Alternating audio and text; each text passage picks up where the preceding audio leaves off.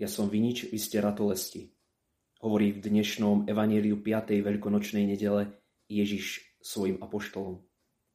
Obraz viniča bol pre Ježišových apoštolov jasný a zretelný. Pretože v Svetej Zemi, v Palestíne, na mnohých miesto, miestach pestovali vinič. A apoštoli mohli požívať plody viniča, či hroznové bobule, alebo aj víno. Apoštoli však ako zbožní Židia vedeli, že obraz viniča v Biblii znamená aj niečo iné. Znamená to obraz Izraela, ktorý je prirovnávaný v Biblii napríklad u proroka Izajáša alebo aj v knihe Žalmov ku viniču. A Boh je vlastník alebo majiteľ tejto vinice. Prečo však e, Ježiš si volí tento obraz a vzťahuje to na seba? Prečo hovorí, ja som vinič, vy ste ratolesti? Historici hovoria, že Rímania, vtedy za Ježišových čias ústredná veľmoc, rozširovali svoje územie a stavali svoje tábory aj mimo svojej ríše iba tam, kde sa dopestoval vinič. Bolo to preto, lebo Rímania vedeli, že vinič je teplomilná rastlina. Že tam, kde sa darí viniču, tam je dobré podnebie, ktoré je dobré, vyhovujúce na život. A tak môžeme povedať, že vinič v myslení stredozemných národov znamenal život. Znamenal niečo, čo pomáha človeku prežiť.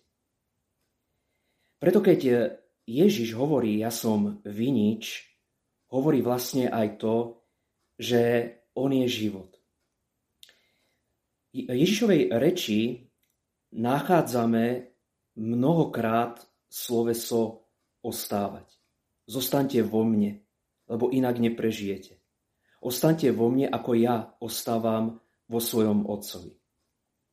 Zdá sa, že pre Ježiša toto sloveso, toto slovo malo zásadný význam. Preto je toľkokrát spomenuté v dnešnom evanieliu. Ježiš vedel, že zlo má veľkú moc. Vedel, že hriech a sú, súvisiace zlo, ktoré sa s tým spája, má naozaj veľkú moc.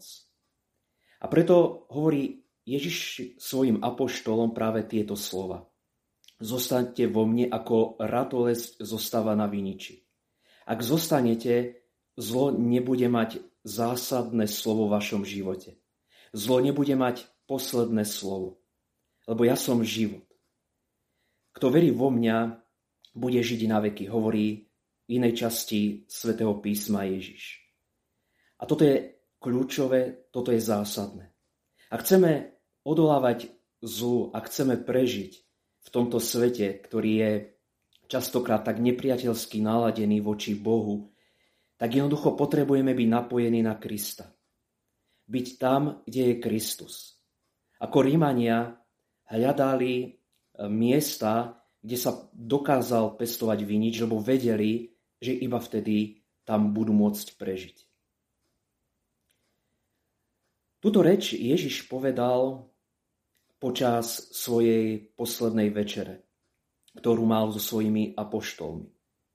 V okamihu, keď ustanovil sviatosť kniastva a sviatosť Eucharistie. Čiže sú to dve sviatosti, ktoré sú navzájom prepojené a naviazané. Ježiš zároveň vedel v tej chvíli, keď hovoril tieto slova o viniči, že bude o chvíľu, o pár hodín zradený, zapretý, mučený, ako nejaký zločinec zabitý. Vedel však aj to, že dáva svoj život, aby sme my mohli žiť. Viete, vinič nie je nejaká okrasná rastlina, ale rastlina, ktorá má plody, ktoré sa užívajú. A preto ju pestujeme. Ak vinič jednoducho nerodí, je na nič. Môžeme ho doslova vyrúbať a ratolesti spáliť. Preto keď Ježiš hovorí o viniči a o ratolestiach vo chvíli ustanovenia Eucharistie, keď nám dáva svoje telo a svoju krv za pokrm a nápoj pre našu dušu, tak je plodný. Je viničom, ktorý dáva život. Každá omša je dávaním života od Ježiša Krista a prijatím života od nás. Aj my môžeme prinášať plody, ale iba vtedy, keď sa staneme blízkymi Kristovi. A stávame sa blízkymi vtedy, keď ostávame v ňom a s ním. Inej alternatívy pre nás nie. Ak chceme prinášať ovocie, ak chceme ako ratolesti prinášať nejaké ovocie, musíme zostávať s Kristom živiť sa jeho svetým telom a svetou krvou. Pretože, ako hovorí, hovorí opäť Ježiš, kto verí vo mňa a bude jesť a piť moje telo a moju krv, bude mať väčší život. A preto budeme plodnými. Aj my budeme môcť ako svieca sa zapaliť od ďalšej sviece, ktorou je Kristus. A potom zapaľovať aj ďalšie sviece okolo nás. Nechaj slávenie tejto 5. veľkonočnej nedele nech je pozvaním, aby sme boli plodonosnými. Aby sme sa neuzavreli tomu, čo prináša život, a tým je Ježiš Kristus.